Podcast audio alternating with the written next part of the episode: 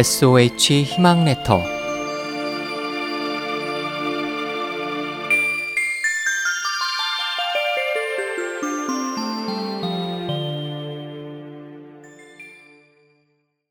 기준 노나라에 바다새 한 마리가 성박 교회로 날아왔습니다.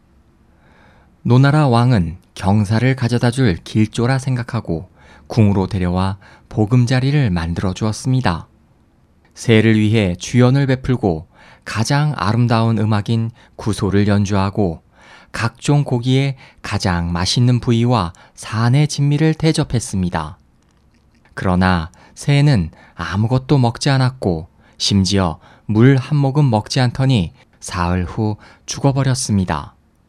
그 새에게는 구소도 시끄러운 소음에 지나지 않았고 맛있는 고기와 산의 진미도 물고기 한 마리만 못했습니다. 새를 기를 때에는 새의 방식으로 길러야 합니다.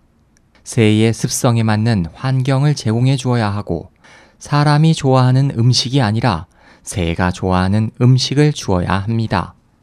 사랑이란 나의 눈높이가 아니라 그의 눈높이를 기준으로 삼아야 합니다. 진정한 사랑은 상대가 필요한 것을 아는 것입니다.